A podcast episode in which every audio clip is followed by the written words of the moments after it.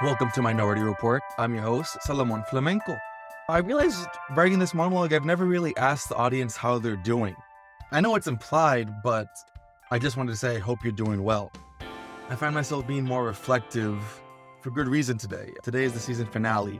I've been reflecting a lot on what this first season has really become and turned into, especially when looking at what the original intention was. But we'll reflect more on that later. Let's talk about this episode. This is a very special episode, and I honestly think that there's no better fit for a season finale. This episode is in collaboration with the MENA Forum. For those of you who don't know, MENA is an acronym. It stands for Middle Eastern North African. And the whole forum has really helped in facilitating not only this conversation, but the whole production of this episode. So I really want to give a special shout out to them. They're a really great organization doing amazing work, organizing events on campus, and really bringing focus into issues from the community and from the region. Uh, please give them a follow. Their website will be in the podcast notes down below. On today's episode, we have Professor Mark Habeeb. Professor Habeeb is a professor at the Masters School of Foreign Service. Professor Habeeb is an expert in government relations, foreign policy, and negotiation strategy, especially as it relates to identity and conflict in the Middle East. When we initially went out and pitched this collab with Professor Habeeb, he really gave some great insights and some different ideas that I personally had not considered. So I'm really grateful that he came on and helped, bringing his expertise and life experience to this conversation. It's been really incredible, but it could not have happened without Rawan Chaker, who is the current president of the MENA Forum and soon to be MSFS graduate. Rawan is incredible. I know I say that a lot, but he really is I'm really happy she came on and helped guide this dialogue, especially in helping ground the conversation in, I guess, what you would call the new generation of the MENA diaspora, right?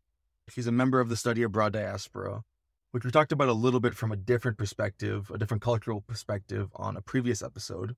And yeah, she really brought a lot to this conversation. And it was really cool to see the cross generational Lebanese diaspora in dialogue. Here's Professor Habeeb and Rawan I hope you all enjoy.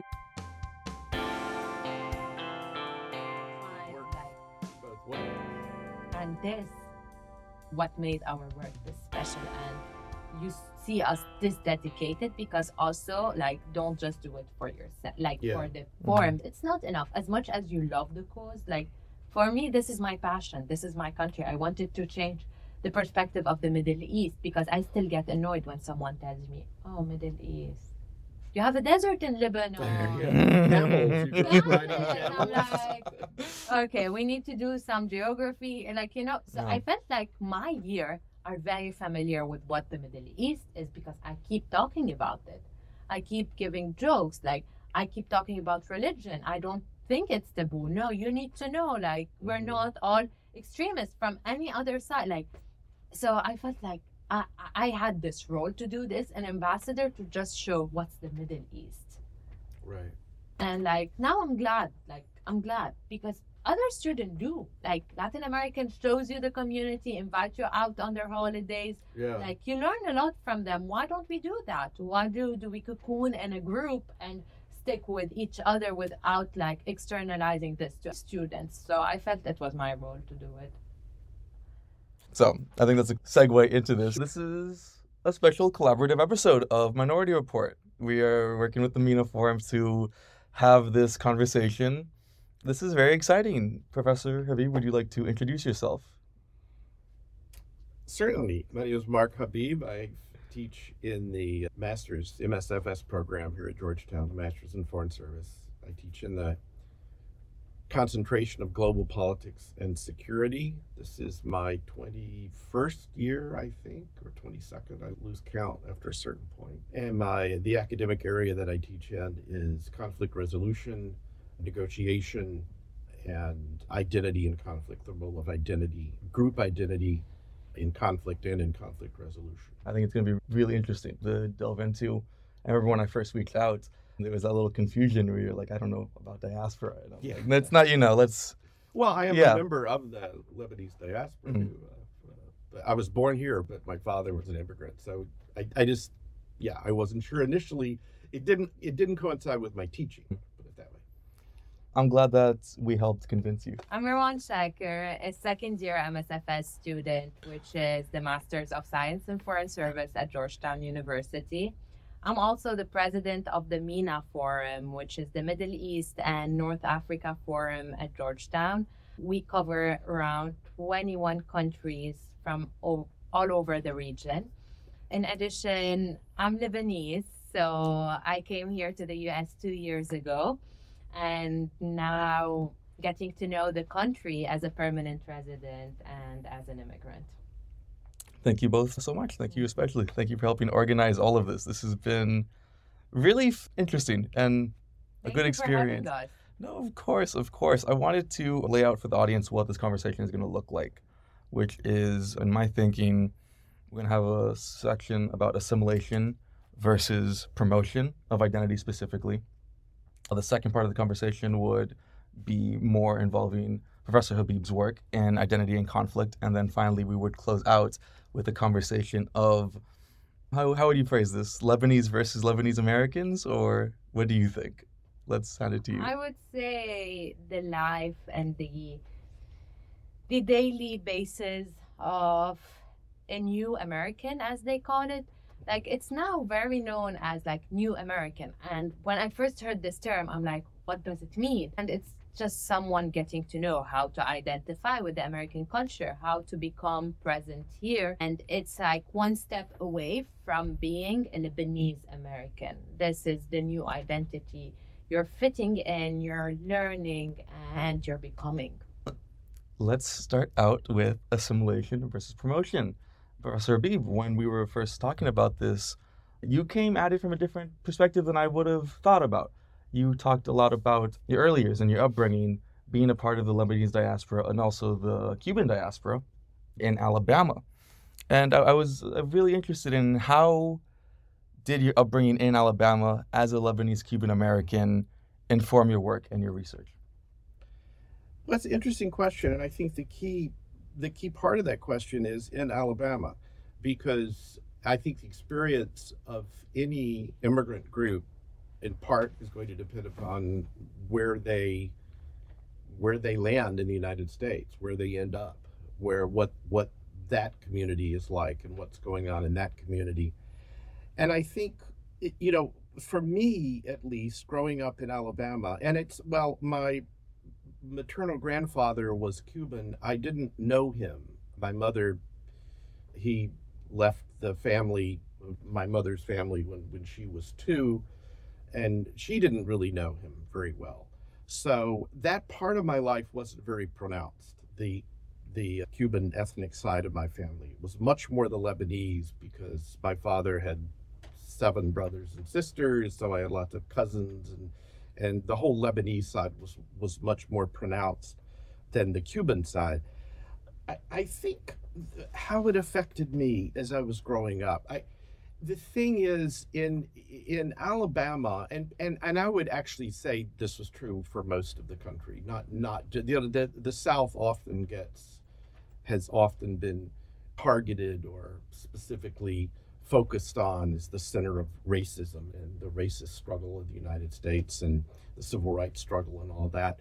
But I mean, let's acknowledge it. Racism is an American problem. It's not. It's not just a Southern problem. I think it was, if I'm not mistaken, it was Malcolm X who said Mississippi begins at the Canadian border. So what he was essentially saying is this entire country Yeah. has has the problems that we often have projected onto the South. But if you think in psychodynamic terms, that's what people often do. They project their dark sides onto an enemy or onto an other or onto within a family system they could one child could end up being designated as the problem child and then hmm. you don't have to acknowledge your own culpability in things but it is true that racism was a major political factor growing up in the South. And the my family in particular on the Lebanese side, they were very focused on assimilation. They wanted to be seen as Americans. They wanted to be seen as white Americans. My family did not change their name. They we continued to go by Habeeb. But I had relatives, a major line of my family is the last name is Tanus. they almost all changed their name to Thomas, Hmm. like the entertainer Danny Thomas, who was a, a Tanus related to my family. People named Khoury would change their name to Corey, sometimes with the C, C O R Y, which sounds kind of English, but actually it was Khoury in Arabic. There was no communication or there was no transmission of language. So the first time I ever heard my father speak Arabic, I was 18 years old. And we did a family trip to Lebanon, which me and my brothers actually persuaded my father to do. He didn't want to do it. He never wanted to go back to Lebanon, even though he was born there. He was 11 years old when he immigrated here. But to him, it was all the new life in America and wanting to be American. And uh, we went to Lebanon and we got off the plane after the flight from Paris and we went up to the customs and passport and my father started talking to the guy in Arabic. And, and I had never heard him speak a word of Arabic, not a word, not even, you know, kifek.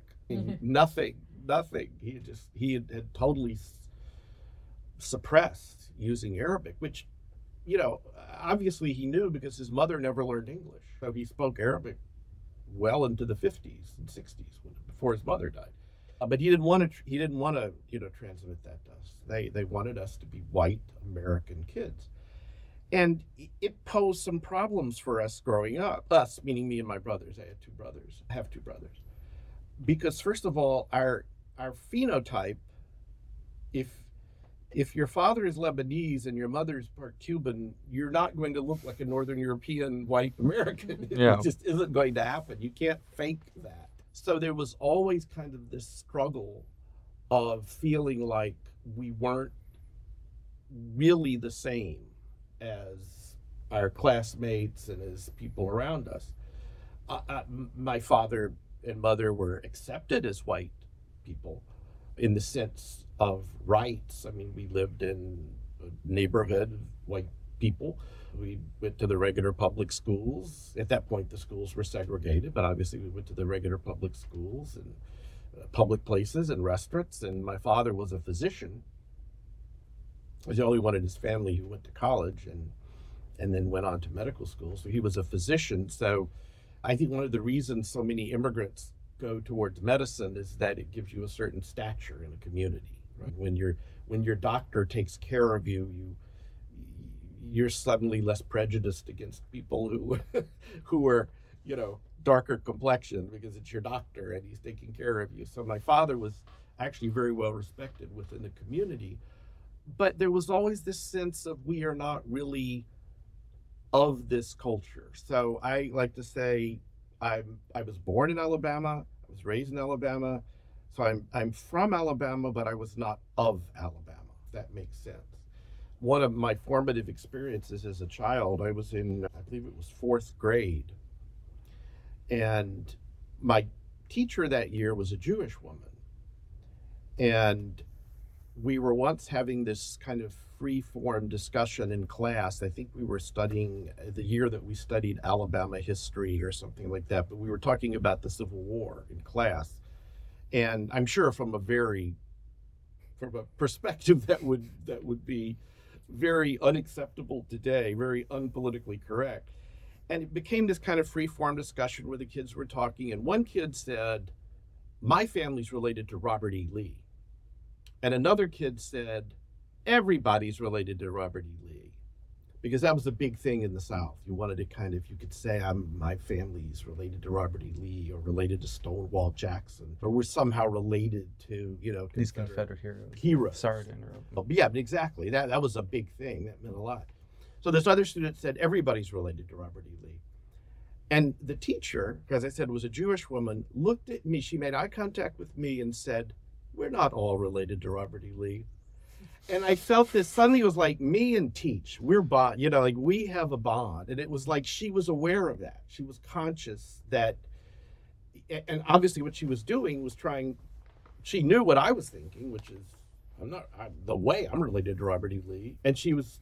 It was kind of her way of saying it's okay. We're not all related to Robert E. Lee, and uh, but but that was kind of the general environment, you know, that my childhood was. So I became, as I got older, I became more conscious then of what it meant to be Lebanese and what Lebanon was, and and I became very interested in the family heritage, even though my father really wasn't and did not encourage it. Did not encourage it at all. Culturally, he did. He loved Lebanese food. He loved, you know, the whole kind of cultural attributes. But everybody loves Lebanese food, right? I mean, so, I mean really, I Yeah. you could. I've traveled and you know around the world, and, and every town has a Lebanese restaurant somewhere. So, but he, he culturally he he did obviously love love Lebanese culture and Lebanese food, but outwardly he wanted to be a a white Alabamian. What inspired you to push back against that? I mean, if you have your father who maybe not, act, you know, like what inspired you to keep looking into your heritage when no one else in your family did or had any I, interest? yeah, I, I don't really know. I mean, I always had an interest in the world. I mean, even as a child, I used to, we had this Time Life book series, Countries of the World. It was like 30 volumes. And that was my favorite books as a young child, going through and looking at the pictures of different countries and different places. So that interested me. The fact that I didn't really feel that there was something off. I, am not, I had playmates who were you know, regular Alabama kids of white Northern European descent. But I always had this sense of I don't quite fit. I'm not I'm not quite this. A cousin of mine once described it as we're not quite white. Uh, and, and you know, kind of in a broader political context, and we were talking about this earlier, race plays such is such a defining aspect of American history, of American culture, of American society.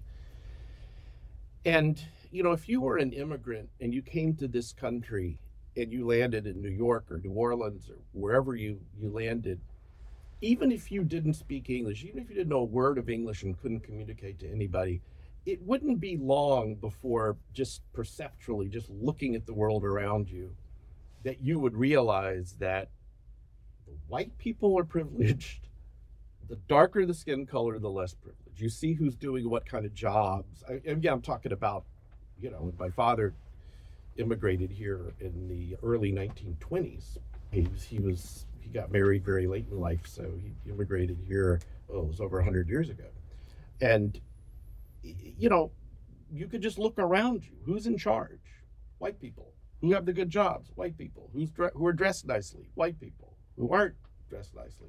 So, what became very important, and I think this, whether you were coming from Lebanon or Italy or Greece or wherever, it became very clear that I want to be regarded as white.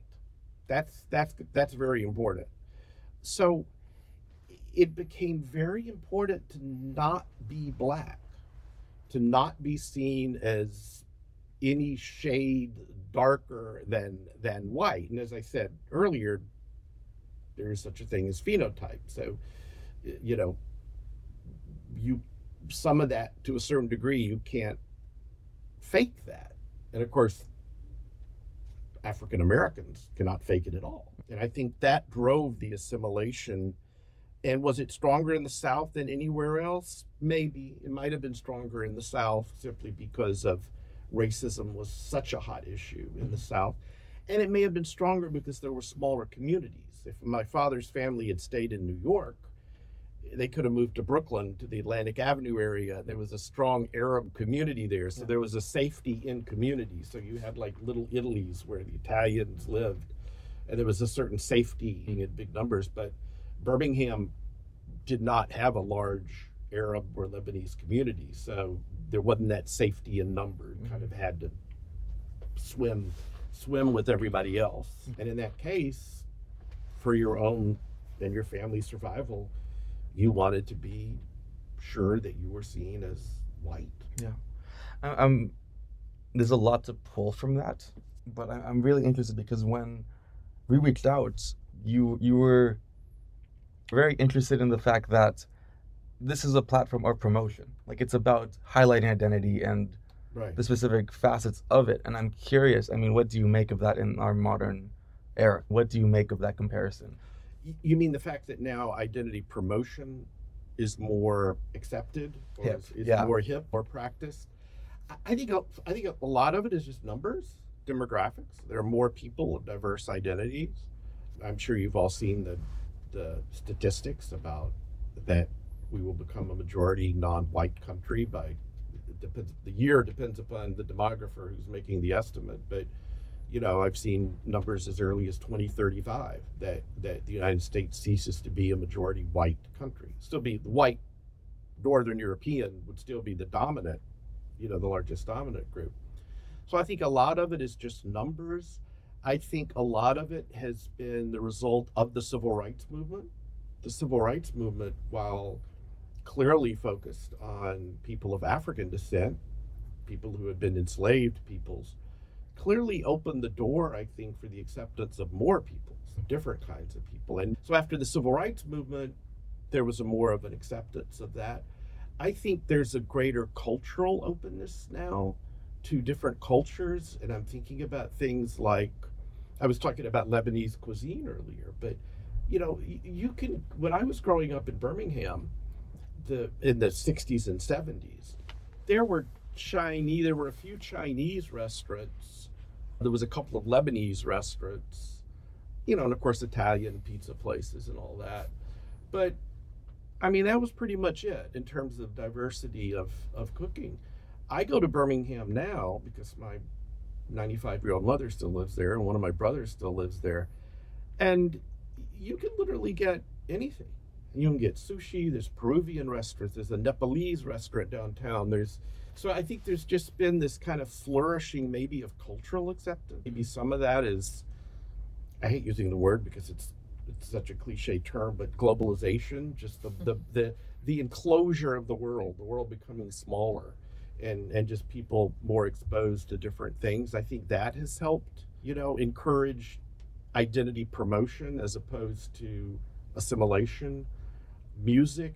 You look at music i mean global music i mean and and you even look at american culture. I mean honestly okay this is going to be a, a very exaggerated statement and, and, and I could probably get pushback from this but what we call um, like say american culture. American music is mostly black music. That's just the reality. That is american. You look at rock and roll you look at what elvis presley was the this was black music right? With with a good input from appalachian so you have Appalachia mm-hmm.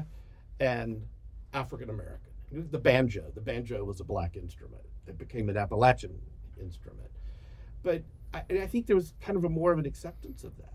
That it so that you know you you have a culture today where you know the the largest purchasers of of uh, rap and hip hop are white suburban kids, you know? Yeah. So, I mean, all of those things I think serve to maybe lessen this impetus to assimilate. Because what assimilate meant earlier was be white. Now, assimilate really just means being American. So I can assimilate, I can be an American, but also be a Latino. I can be American, but also be Lebanese. I can be American, but also value whatever culture I came from. Wasn't the case when I was growing up. Yeah. Or at least not growing up in Alabama in the 60s and 70s. For one, I wanted to bring the question to you. What what do you think of that question about promotion of identity as a new American, as you said? I feel like our experiences are changing. Like the same person that would have came to the US like maybe in the 60s, 70s, 80s, or maybe even before because there was the wave of the 20s discussed yeah. last time, is different from the wave of now. And now is divided to very new waves. Like I was talking to a, a Saudi Arabian friend that moved here in the late 90s that had a totally different experience than me, even coming from a country that wasn't at the time as open as Lebanon. And then I looked at my wave of immigration that came in 2015. Like each of us had a very different mm-hmm. experience in the US. And maybe this identity of that Professor Habeeb was talking about, that Lebanese want to identify as white, is just fading away. And we want to be identified as a minority now to get also the benefits of whatever benefits the minority gets. We want to go through this fight with the others and identifying with the others what the, you see now also a lot of Lebanese trying to squeeze in Latino groups. It's okay, this is where we are Mm. going to find support. I'm not generalizing. It depends to which state Mhm. they are. This one question that I actually wanted to ask you.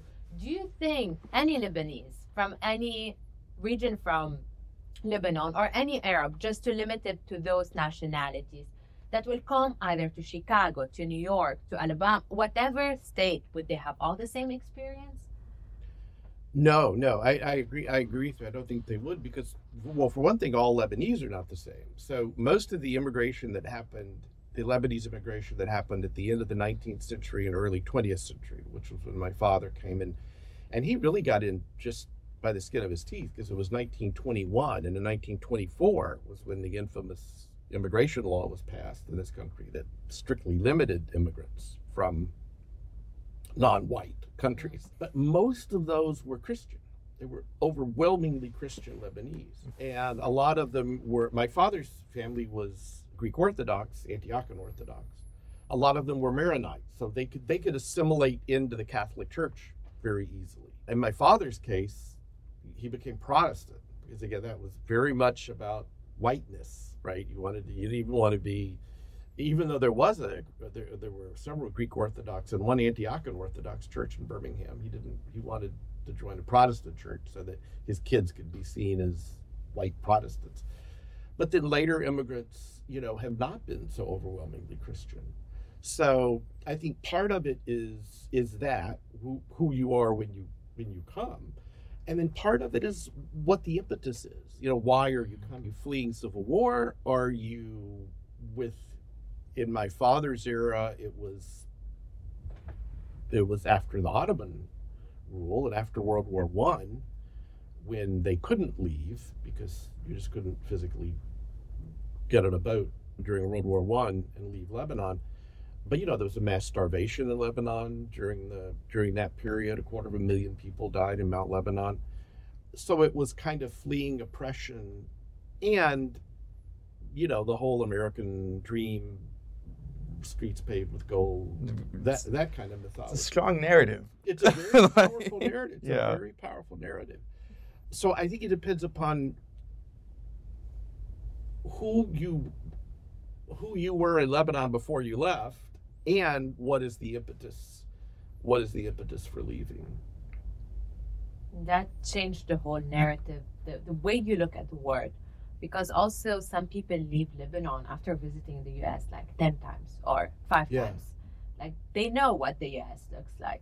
But X other example that never flew out of Lebanon and all of a sudden end up in any state in the US, that would be like a big shock for them. Like, where I am, what's happening? Why is the highway this big? Like, as Right. silly as it is, like, we don't have those big highways. It's three lines in Lebanon. This is the biggest highway that cut the whole coastal line of the country. And then you end up. So it's a cultural shock from Oh yeah. everywhere to everything. Like, I gave just a silly example to just show you Mhm. how much it's different for someone to move countries. Yeah. Like, yeah, it's better opportunities. It's uh, human rights, like some human rights that we don't have in our country. I'm I'm gonna give the example of electricity. Like, we don't have electricity, so moving here, I'm just happy that whenever I touch the button, I have light in You my know the house. lights coming out. Yeah, Yeah. and yeah, this is a human right. So yeah, people are coming for opportunities. They're fleeing something. At the end of the day, you wouldn't leave a country just for the sake of living unless there's a better opportunity. There's something to run after. Nobody likes to leave their comfort zone forever. You like to leave it for a vacation, but there's a reason pushing you away Yeah. Yeah. I mean I think it's a push pull, but it and depends upon which from the it other is. side. Yeah. Is it mostly push or is it mostly pull? You know, it, it so it, again that it varies by immigrant. And it know. varies by era. So let's Yeah. look at Lebanon 2012. There was some small instabilities, but Lebanon 2012 is not Lebanon 2019. There was not this catastrophic and chaotic situation. So you look at what was pushing and what was pulling, Mm. the balance was different than the 2019 balance, let's call it that way. So yeah, it's it's very different. And like today for a normal Lebanese, how hard is it for them to come to the US? Like it's a struggle. Just to get Mhm. the under what what legal terms are you going to come? to? Yeah, so Yeah. it's very hard. Like and like you can't be very creative with the US. You know, there's not any more channels to try to be creative and move. Like you want a job, okay, you need to pay a fortune to do a master's and try to stay on Yeah. your OPT, convince an employer. That's a challenge for people. You need resources before coming if Yeah. you're planning to go through this channel and other channels are really hectic and hard to, to make. Yeah. I, th- I think it's something, especially from my vantage point, right, where it's like I can see myself and I reckon with like, ah, yeah, I'm a brown American. I can understand that there are some things that I face in this country other people do not. But then I talk to my friends who are from, you know, Kuwait or Costa Rica or Lebanon. It's like I, I it is a privilege to be here. Like there are things that I simply do not have to deal with or reckon with in the same way just because I was born here and not somewhere else. I, I think that's something that it's important to balance out. And especially, like you said, right, people don't want to leave unless they have to leave. And that's something that's come up on this show a lot. Yeah, Yeah. I think that's something that Americans don't understand. I think when you see or when you hear politicians use terms like caravan, immigrant caravan marching towards the United States, or you see European politicians talking about these boatloads, you know, of, Mhm. of people. People don't do that just for the hell of it. You don't, you know, when you, when you see an African woman or man or a Syrian woman walk, getting onto a rickety boat with their two-year-old child, you don't do that if just on a whim. Think I'll go see what it's like to live in Europe. No, you don't do that. You do that because where you are has become unlivable. And if you are a Guatemalan or a, or a Salvadoran and your 11 year old son is getting pressured to join a gang, you know, or, you A know, Haitian leaving. or a. Haitian Mhm. leaving hell because Haiti has had such a horrific historical course, primarily because of what the French did in leaving Haiti. But you're leaving, you, you don't want to leave. You know, you don't, and, and you, and that's why you hear stories about. I have a cousin who, Lebanese cousin, grew up in Lebanon, got a job at the World Bank, so a very good job. Came here and worked at the World Bank, then retired he retired, sold his house in Bethesda, and moved back to the ancestral village in Lebanon. I mean, there's this pull of home, you know, it, and I think Americans have this feeling that, oh, all these people just want to come here and take our jobs and, you know, live off of our country. First of all, Is nothing. is nothing. If yeah. you want to live off a government, go to Denmark. You know, why would why would you come here if you want to live off the government? government doesn't do anything for you here. Barely provides health care, you know. Yeah. But yeah, it's that push. We don't look at the push. What is driving them here? And often, sadly, with Central America, the the total disaster that Central America has become, not all of it, but certainly Salvador, Honduras, Guatemala, uh-huh. is in large part due to policies that we carried out in the mm-hmm. 80s, you know, which were neocolonial neocolonial policies. So it's like that there's a Pakistani British writer who famously said, speaking to his British fellow citizens, we are here because you were there. We are here because you colonized us and messed up our countries, and that's why we now are coming here. And and you know, but if you look at the countries in Central America that where the U.S. had a presence, but where our presence was not so destructive, like Costa Rica and Panama are the two main ones, you don't have mass migration from those countries. You know, you don't. It's from the countries that are The triangle. Yeah. yeah, it's from Mhm. the triangle, and it's climate change. It's the results of the the American-supported wars in those areas, and they're leaving. The push is what's primarily behind that. I don't want to stray too off topic, but on one of the last episodes I did, it was with this Arab DJ group, actually. They're called Laylit. And in the conversation, Philippe, one of the co founders, was talking to, he told me, he, he was like, I would be personally very conflicted if I were an American, knowing that my tax dollars go towards war campaigns or Mhm. destruction and degradation of Central America, the Middle East, North Africa. And that stuck with me. It really did. And it's still something I'm reckoning with personally. Yeah. Just to think about that in a way where it's, like you said, I am a product of these specific actions. Yeah. And yet I am contributing, even in such a small way just by being here and being Yeah. a citizen, right? Just by the nature of this country. Paying taxes. Exactly. You know, I'm, I'm really I want to look at this culturally now, right? Because I remember when we were talking, I want to talk to Rawan for a little bit also. But can you talk to us a little bit about what your experience has been as a part of the study abroad diaspora, as a new immigrant? This is for a reason, but I want to just get the I feel The my identity as a student wasn't the hardest to to play a role or to fail, as we say, because coming as an international student to the US is very common, is well seen because you're coming to study, you're paying this master's degree or this undergrad degree, you're getting a job for a year with your OPT and you can challenge it, you're leaving afterwards. My case was completely different. I'm coming, yeah, as the identity of a student, but I'm having a baggage with me, which is my immigration status.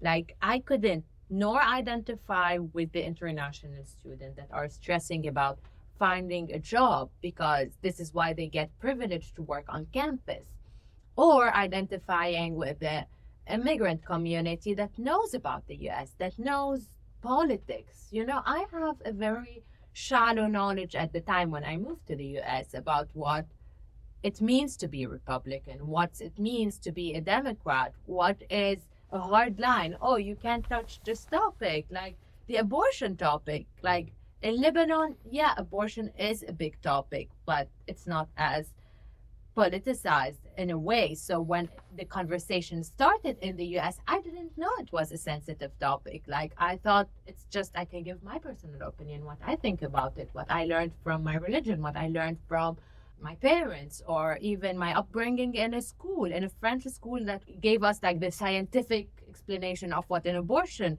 would be. So for me, I didn't know it was sensitive. So how I would identify with Yeah. a mm. society when I don't know what is a red line, when what is not, when I can't sometimes speak the way I speak because people do not understand my accent.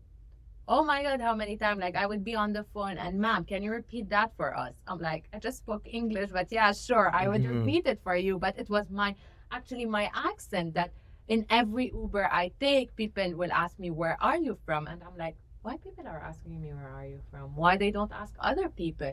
And it ended up being my accent or the way I say something or the way I ask for something, a location when I should know it, or I shouldn't say the zip code when I should. Like silly stuff, Mhm. daily based that I feel many immigrants coming as an adult to the US when you have a built in personality, you have a way you speak, a way you act, a way you live your life, and then moving to a country is more challenging than bringing a kid or even an 11 years old and he can mold way easier because those ages are flexible. They they learn something quicker than adults by nature and they just fit in. They will just be complaining to their parents for the first two two weeks three weeks i want my my friends. I want whatever food i used to eat. But after two to three months he's happy or she's happy because they just now fit in they got used to they have new friends they have new toys they didn't used to have in, in their country. So yeah it, it is pretty challenging and it matters. The experience yeah it was challenging and it was different. I had to learn how to identify. I had to learn more about the country. I like a silly story that i always tell people. It's the coins story I was one time paying in cash. First, it's not common anymore to pay in cash. In my country, we do pay in cash. This is when you when you buy small stuff, you pay in cash. You don't use your card. So I was like holding all those pennies, and I couldn't understand what is what. So she looked at me, and I remember that was like maybe six years ago. And my mom taught me since the day I received my green card, if they ask you where are you from, you say Chicago. And I, I was I was in the supermarket by myself paying for that coffee and it, it seemed that I wasn't from there because I couldn't know which one is a 10 cent and which one was a 20 Mm. cent. So she was, Where are you from? And I was like, I'm from Chicago. I'm from here. I was in Chicago at the time. So she was like, No, lady, where are you from? And she insisted and she kept insisting. And I kept saying Chicago for like five minutes. And she's like, You don't even know our money. You're not from here. It was for me a first harsh experience. You know, I'm not even welcomed. I don't know the money, yeah, but give me time. Yeah. To to learn Yeah. your money, to learn your brands. Like sometimes I don't know. It's a milk brand. I, like it's that silly because it's not available to my eye when I grew up. So give me time.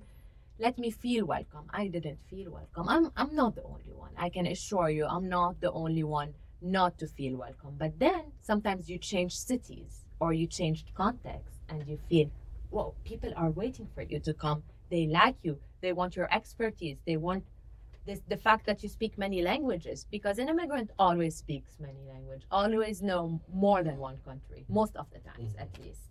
This that's funny you say that last word because specifically my friend from Kuwait, Ali, he, he- one time we were talking just about world politics and he was he told me like you're smarter than most Americans. And I was like I didn't know how to respond at first. I was like, "Thank you." But then you think about lived experience and I'm like, "My parents are immigrants. Like they expect Right. a little more of me than if they were not that." You know, I think that's something to deal with and just, you know, thinking about racism but also xenophobia where even if like you said, like not specifically this one type of person. You can be olive skinned, but you have an accent, and someone's gonna look at you funny. Someone's gonna question you about your origins or your intentions. Yeah, the taxi driver is going to say, "Where are you from?" Yeah, Which they wouldn't say to somebody who exactly. looked Northern European. white. This is the first question I get in every Uber I take. And like by now I got used to it. I'm very proud to be Lebanese. Don't take me wrong. I'm more than proud. Like sometimes when people do not ask me, I have to tell them, look, I'm Lebanese. I want to say it. But also it's hectic.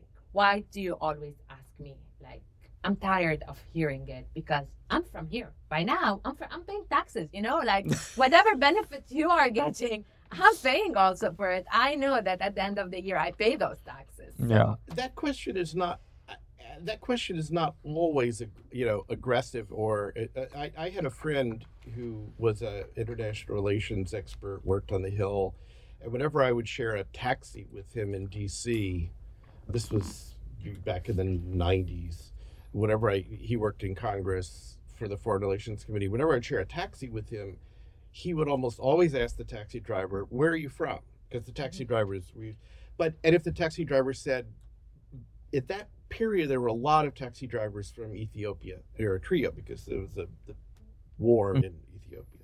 If the if the taxi driver said I'm from Eritrea, then my friend Steve would immediately engage him in a conversation about. So what do you think of the political leadership? What do you think? And and they'd actually have sometimes I was like, okay, we're at our destination. I need to get out of the car. Would you shut up? You know, because they were like having this exchange. So for him, it was just curious. He just wanted to know where are you from. I want to talk to you about where you're from. So it's not all what you know, it, it- but still, it's kind of intrusive because why are you asking me that? You know. Especially, I feel now it's not. I don't. I don't want to say not accepted, but it's weird. So my first few weeks, even here in the program, I would ask. It's for me. It's an icebreaker. Where are you from? Especially that I've been a study abroad student before in different countries of the world. So the first thing you would say at orientation, where are you from? So just I, I tell you, oh, I visited this country and I start a conversation with that person.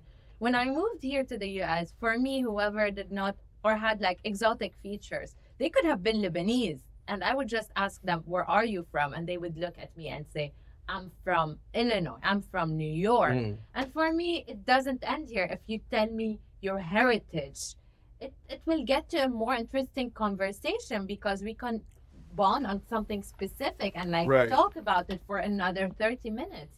So I felt it was not any more appropriate to ask, Where are you from? And I just tried to find a new icebreaker for my conversation because hmm. it, it was something very sensitive, I felt. Yeah, it depends upon the person how they interpret why you're asking. I think has a lot to do with it. But this, I wanted to come to this issue you talked about with the change, the, the small coins and all. Culture shock is such a real thing. At when I was this undergraduate at Georgetown, I spent a year in England, University of Sussex, in England. I mean, they speak English. It's you know, we listen to English rock music. It's like I can't tell you the amount of culture shock I suffered, you know, being in England because the English are different. they, they do things differently, have different customs, they use different English words. And it was real culture shock. So that's between, and that's with two cultures, American culture and English culture, that are actually very similar. At least they share a language, they share a lot of, you know, television shows and music and all that. So if you can have culture shock even in that context, it's, you know, it's very pronounced when you're coming, when there's a different language or you're a little bit slower in responding to a question because you have to kind of interpret, you know, the question.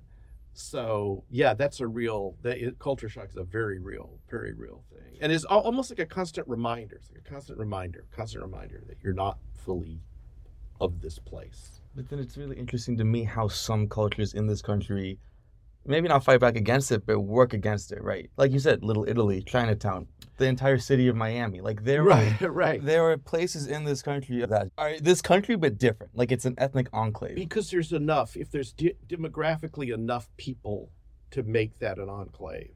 Yeah. You know, so like, there were people. You know, Italian Americans or Italians who immigrated here and became Americans never learned to speak English, you know, because yeah. they lived in Little Italy or they lived in Chinatown. They never needed to learn it. You know, they, they ran a business, but all their clients were other people of the same ethnic group, same immigrant community.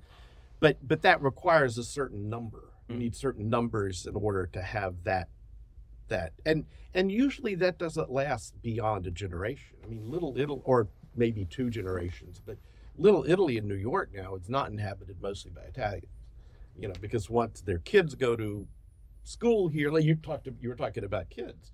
Kids are like sponges; they just absorb everything. You know, so I mean, there was no English as a second language program when my dad immigrated here. Right? Mm. he was no, he was 11 years old when he immigrated here, and he just started going to public schools. And eight, seven years later, he graduated valedictorian. Now, how did that wow. happen? You know, because he was a kid. It just everything you know absorbed in. So once you get even those enclaves, often, I mean, Little Italy in New York is more of a tourist trap yeah. now. It's mm-hmm. not really where Italians live. You know, they live all over the place. Miami is different I mean, because Miami is an entire city. City. Yeah. Though there's Little Haiti. There's a little, I was going to say there's little Haiti, there's a little Havana, which yeah. is now filled with Venezuelans. Oh, is it really? Yeah. Oh. Yeah. When I went, I went there in 2019 or 20, I don't remember, and yeah, Right. There was a big Venezuelan diaspora. That makes it beautiful, but yeah, it's not anymore Cuba. yeah. Mm-hmm. Yeah. I brought up the question of asking Rawan her experience because I remember talking about prior conversations in the show. We were talking a little bit about the culture clash, and I was interested in that, even, you know, learning in the US context what is conservative or liberal, Republican, and Democrat. Uh, how, how have you learned to navigate these if you're comfortable talking about that? Yeah, it, it is still hard. I'm not to lie because what you identify with is different from your political belief, it's different from your religious belief. And I feel they're all clashing somewhere in my head, and I couldn't figure them out. And sometimes, what you do when you move to a country, you go back to the Lebanese you know that came here before you and you want to learn from them. What do you think about this issue? What do you think? What is better for Lebanon? Sometimes you connect it as a foreign policy too, because this is what you care about the moment you move here. When you move here, you don't care who advocate for taxes and who does not. You don't care who will give you, I don't know, a good social security or Medicare because you're not there yet. Your head, body, heart, everything is mm. still back home. Care about the foreign policy first. And then you start knowing actually no domestic issues are what is affecting me my family my household so no i need to care about those stuff but it takes you a while then so i believe that to navigate them this comes to the individual it's just very subjective it's how you look at stuff because not every lebanese will look at at the same policy and have the same opinion but if we want to talk statistic I would say the biggest number of Lebanese, and please correct me, Professor, if I'm wrong, are Republican here in the U.S. Hmm. based on statistics that have been published by the Powell Institute, if I'm not, if I'm not mistaken. And we see less of a tendency to see Lebanese as Democrats, but which Lebanese you see as Democrat are the Muslim Lebanese that do Yes. identify very hardly with their Muslim identity because this is where they identify. Like when you ask them what you are, I'm Muslim. It's not that they don't want to say anymore that they are Lebanese, but they don't want to remove this umbrella that is their their religion, which is beautiful, but also now you feel this clash of religion and politics and identity all coming into a weird mix.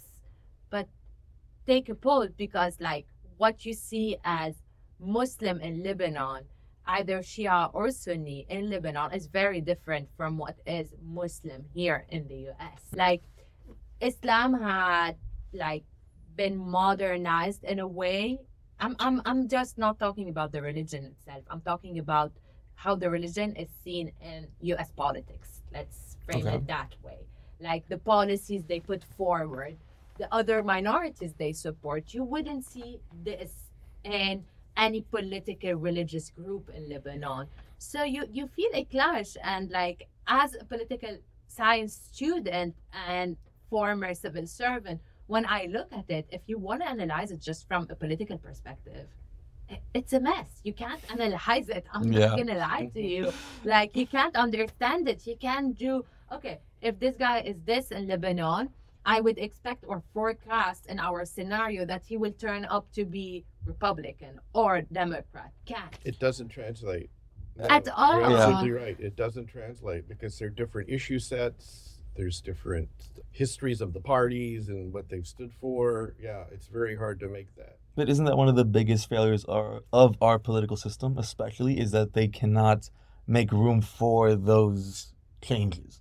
It's as if, in my opinion, it's as if you are given these two and you have to kind of fit yourself into them, even if it doesn't make sense. It's a binary choice. I mean, Yeah. The political system is based on a binary choice. That's true. And and I don't know what it would be like in this country if if say we had a multi-party parliamentary system. I think it would look a lot different, you know? So if you think about let's say in 2016 instead of having a presidential election with two parties, you know, Trump versus Clinton, you had a parliamentary system. You probably would have had a a party led by Bernie Sanders, Socialist Party. You would have had a party led by Hillary Clinton, left of center, mainstream kind of party.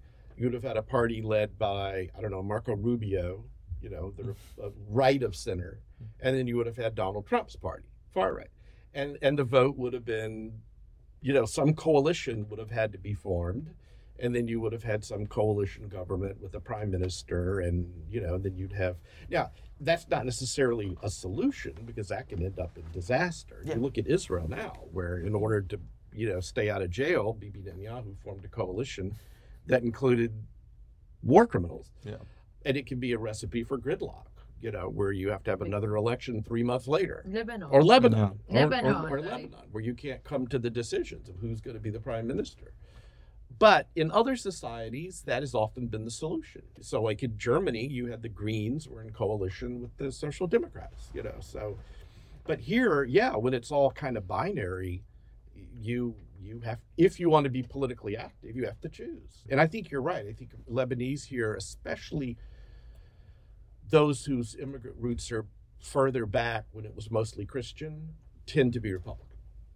And and part of that is because of white. We want to be with the party of the elite, right? We want to be the party of the white elite. That shows that we're, you know, Democrats are fighting for black people and minorities and all that. We don't want to be seen as part of that. Yeah. And then also, honestly, a lot of the Lebanese immigrated here were in business and merchants and that, and they just saw the Republican Party mm. as more representative.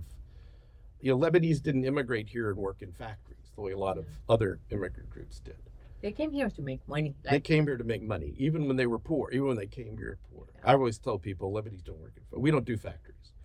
That's not what Lebanese don't do factories. stereotype, yes, but it's also true. It's true. Yes, Lebanese. like, you know. I mean, even the Lebanese that went to Detroit, it, it wasn't to work in the factories; it was to run the stores and the grocery stores and or be the manager. And that or be the managers. This is a social problem in Lebanon because even after the crisis in 2019, Lebanon went through a huge social crisis that we're still going through right now.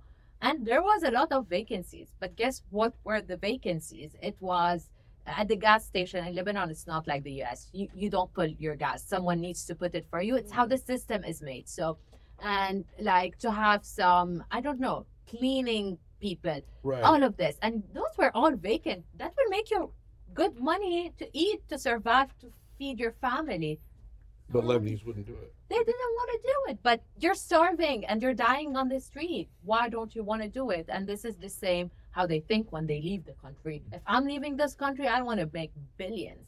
And based on statistics again they do make billions. They have this business mind. They're they're smart. They're like they- they're just savvy. They know how to operate and like negotiating stuff in a business hmm. getting money getting creative. Okay if this country needs transportation let me get a transportation company out. Like they just are like I don't know. Entrepreneurial, yeah. and very adventurous And the Lebanese diaspora has, in many ways, been the savior of Lebanon because the money that goes back to Lebanon from the diaspora. I mean, as bad as shape as Lebanon is in now, think how much worse it would be if there weren't money going back to Lebanon. And that's Yeah. true. With, that's true with a lot of the Central American immigration here. When if they're able to get into the country, even if they're not documented and they work. There are some cities Large. and some countries that make more money off remittances Than from the anything U.S. than anything else. Yeah, there's so many homes, rural homes built in Salvador by money that was Sent wired, wired back. I think this is. It's funny you guys are talking about that, especially your point about siding with the side of the moneyed elite, right? The right elite, and oh, I bring this up this article all the time, and I forgot what it was, but it was in the Economist. I wish I could remember the title. It was talking about. I'm sorry to bring this into the Lebanese discussion. Latinos in the U.S. and their political leanings, and they were very clear. It varies depending on how they see themselves. Yeah, Right? Are they a minority in the U.S.? yeah. Are they hardworking people just trying to make a living? Like, are they in between? Like, it was completely fractured in terms of even the terminology used Latino, Latinx, which most people I know don't use, person of it's not a color. Spanish word. Exactly. I mean, it's yeah. absurd. It's an Americanized word that they've kind of put onto this group. Spanish is a gendered language, like all Romance languages. Yeah. So you can't ungender one word. I'm inclined to agree. And I, I think what's interesting to me about this is also a certain conversation about class in this country, right? That's this country is so messy. I don't, I- not e- you know, even to just separate it from the politics or the theoretical mind. What a what a mess. it is. It is. It is very. It is. It is, and that's what makes it fascinating. But you you you also got to see that there is nothing else like this country. There has never before in history been a country that it, that is not. We are dominated. I mean, in terms of the power structure, yes, this is a white Northern European dominant power structure terms of the elites. As we were saying earlier, with the exception of Obama, every single American president has been a white Northern European male. And with the exception of Kennedy and Biden, Protestant male. Yeah. So, I mean, that's a pretty stark statement. But at the same time, there is, it's not like France or Germany where there's a common ethnic identity, right? There's such a thing as the French people or the Russian people or the German people. Uh, It's partially constructed because even those peoples are, in fact, the mixtures of other peoples uh, who have come together. But the myth is there is a French people. And the American narrative is is very different. And while people here, while there is a hierarchy, there really never before has been this kind of political entity where 320 million people of various backgrounds, including, you know, tens of millions who were once enslaved in this country, are attempting to be together as as one country. So the American experiment is remarkable and has really there's really never been anything like it. I mean, the Ottoman Empire wasn't like it because that was imperial. It was run out of, you know, Istanbul, and the local, as long you just had to abide by the by the empire's rules, but otherwise the local communities maintained their local identity. The Roman Empire wasn't like that. There's never the Russian, the Soviet slash Russian Empire wasn't like that because it was all run very centralized from Moscow. Uh, there's really never been any attempt to do something like this. So the fact that we mess it up a lot is, I guess, not a surprise. The, the problem is we have to figure it out. So we're both the lab rats and the scientists at the same time, right? We're Yeah. both the ones running through the maze, trying to, but we're also the scientists trying to make this experiment work, or at least those of goodwill are trying to make this experiment work. But yeah, I'm, I'm just uh, agreeing with you. It's a very messy, it's a very messy phenomenon, and and we don't have a lot of templates in terms of world history to look back at. Yeah. how you do this. As much as we say it's a messy phenomena, also the US has brought a lot to people, like to all of us, at least the three of us here, that Absolutely. it brought a lot. Like, I wasn't, when I came to the US, I wasn't a believer in the American dream. I was like, okay, I'm tired. I learned about this in school. It was fun. It does not exist. Then, when I lived here, six months in, with hard work, the American dream do exist. Because I lived in many countries in the world. When you put hard work, you don't get this outcome you get in the US. It's just amplified. Whatever Mm. input is multiplied by three, and you get the output, which is a result. Literally, mul- Yeah. your work multiplied by three, and you get the result. That's amazing. You get always a result from your input in other countries, but the output will not be multiplied. Whatever you put, you get out. So I felt like, with all the flaws that the American system have, it's giving us today immigrants an amazing opportunity, a place to strive and to become, where our name is like literally bigger than just one estate, bigger than just one country, because the US is very well connected. If you become famous in the US, you're famous in the world. Yeah. If you're famous in Lebanon, you might be famous in the world, but what are your chances? Like, you need to look at it from also that perspective, the opportunities here. Yeah. yeah. I'm not gonna undermine any Lebanese that become like became a world star, but like how easier could it be here? Like right. you right. know? Like you don't have to do like some extraordinary stuff in the US and you're like you're world known. So it's just like I still don't know what the Kardashians have done. Okay, but everyone who doesn't know them, like, What's the saying? They're famous for being famous. yeah, for just being For just being famous. That's Literally. You know, that's a that's a good point uh, you make. No matter how messed up this country seems, and it's hugely messed up for a whole. I mean, how many countries, you know, literally keep track of the number of school shootings? That that's actually a statistic. How many children get killed in schools? But that being said, I the way I think about it sometimes when I think about this country's flaws and problems and, and my fears and frustrations is I am still happy that in September 1920, my grandfather put his family on a boat and came to America. Right?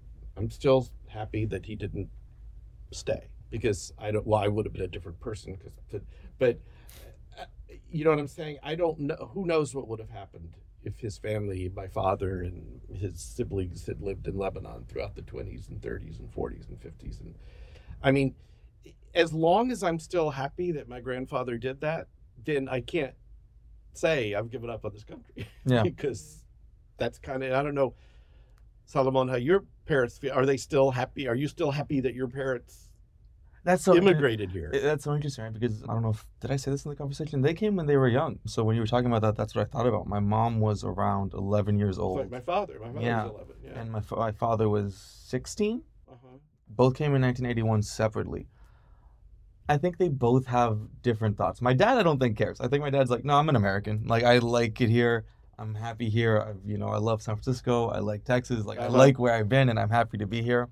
I think my mom has more complicated feelings, just because of the war. I think that's another thing. Is the reason, like you said, what was the push? What was the pull? Right. It was a pretty big push. It was push. Yeah. Pull. you know so but from my perspective I can't really imagine me as a person as the culmination of things happening anywhere else. Being anywhere else. You know, I think this is a pretty Yeah. uniquely American venture. What, yeah, and once you are part of it, it's almost like a sugar addiction. I mean, Yeah. you can't really give it up. You, you can't really go back at that point. this, this is this is what I thought about too was when Rawan was saying that. I think the best thing about America is the worst thing about America, and that everything is put to the up tenth degree. Yeah. So when things are good, they're great, and when things are bad, they're awful. they're horrible. And Yeah. I, I thought about Fear and Loathing in Las Vegas. I'm not sure if either of you have read the book, but I, I was just thinking about what a uniquely American setting for a novel and the themes it explores. You know? yeah, um, couldn't be placed anywhere else. No, Most of the absolutely not. You know, and I think that's really interesting. Yeah. Yeah, I guess. Wow, that was. I think that's a really good place to end it. Personally, I, uh-huh. I want to mention one thing because we're kind of tying together our, our cultures here. Do you know there's a a Lebanese singer, not as famous as Fairuz, but it her group is called Hanine Y Son Cubano. She's a Lebanese singer, and she was visiting Cuba. I think the story goes she was visiting Cuba, and she heard Cuban music, and she said, "You know, there's a lot of Cuban music and Arab music. It could kind of go together." So she has this group. It's called H A N I N E Hanine, and the Cuban sound Y Son Cubano, and it's a Cuban band and her singing Arabic, Arabic songs. that's so Cuban interesting. music. And it's this. It's kind of like Afro-Cuban, you know, which Yeah. is this. But but Afro-Cuban's roots have more to do with the people actually being mixing. So anyway, as someone who has Cuban descent and Lebanese descent, people say, "Wow, that's so far apart." And I say, "No, listen to Hanine Y Son Cubano. It's not that far apart. It's very similar." This is what I'm gonna do next. That's- just like I'm excited to listen. Listen to her; she's wonderful. It's really wonderful. This It's is- your, it gets your blood flowing. Very- Maybe you should add it to the audience, like a small few minutes, Yeah, even- a or minutes. even when we just googling after listening to that. I can definitely put it in the podcast notes. Thank you for having us. Thank you. Thank you both. Thank you.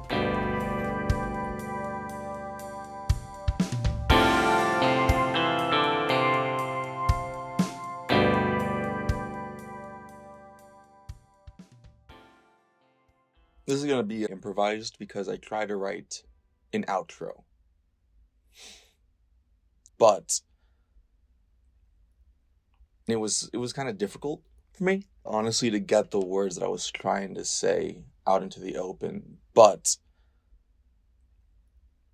I would say this before the conversation. This wasn't off the record, so I feel comfortable talking about it. We talked about President Obama. We talked about President Barack Obama, and as a result of that pre-conversation warm up, I got Obama's first book, which, if you don't know, Dreams from My Father. It's about his early life before he, I think, ever ran for office. I'm not done with it yet. Almost, but right now I'm at his community organizing career. And it's been it's been very insightful for me it's been very insightful for me on a personal level, but also thinking about this show. It's interesting, right? Because this show was born out of two very different political landscapes. One of which was the Obama era, right? Where myself and I assume much of my audience first came into some sort of nascent political thought process, right? Like we were all kids, but we matured as it went on. And then it was immediately followed by the Trump era, which was a backlash against the Obama era, in my viewing of it. And and this podcast is a result of that in a weird way, right? I don't know if it's a backlash or a response, how to situate it, but it was definitely born in that context where I guess we can say my own personal political leanings and beliefs and whatnot, ideology, whatever, right, were born into this one era that was immediately stripped away into the polar opposite. And I would say much more barbaric or, you know, we'll say vulgar landscape. And again, this is also interesting because this is a whole episode centered around the Middle Eastern diaspora. It, it feels very problematic to bring up Obama and Trump in that context, but it got me thinking. It got me thinking about I say this a lot, but the nature of this country, right? The the mosaic I've been trying to put together and that I'm going to continue to put together because this has not been, you know, there have been bumps. There have been things where I've I, have i have had to reconsider how I approach a topic or how I do a topic or what do I want to do with a certain idea. And I'm learning. I'm a this is a very much an in progress project, you know. I'm grateful for Rawan for coming on this show, and I'm grateful, incredibly grateful for Professor Habeeb to take time out of his day and schedule to come on this show as well. And that back and forth, right, is what is what stuck with me. Is that cross generational diaspora conversation about the fluidity of identity, right? And the ease of which some people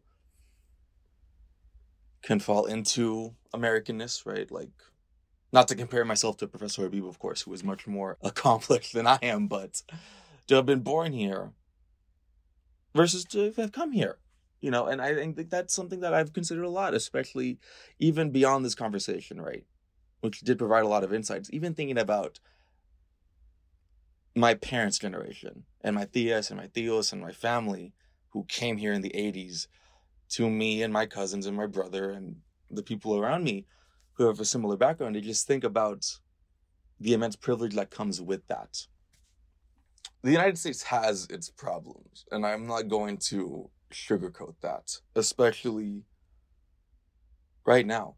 You know, if we think about the flawed nature of the immigration system or the Supreme Court case that's being argued right now against affirmative action, we we there's there's a certain lack of perspective we hold. But i do think it's important to point out i mean this is a country where it's it's the nature of immigration is flawed. But i mean it's it's kind of beautiful right like it's beautiful how someone can come here from lebanon or el salvador or vietnam and become American. Like it's it's pretty incredible. They can join a community, whether it's in DC, whether it's in New York, or Miami, or San Francisco, or Houston, or on the border in McAllen and Brownsville, and become an American. Like, what does that mean?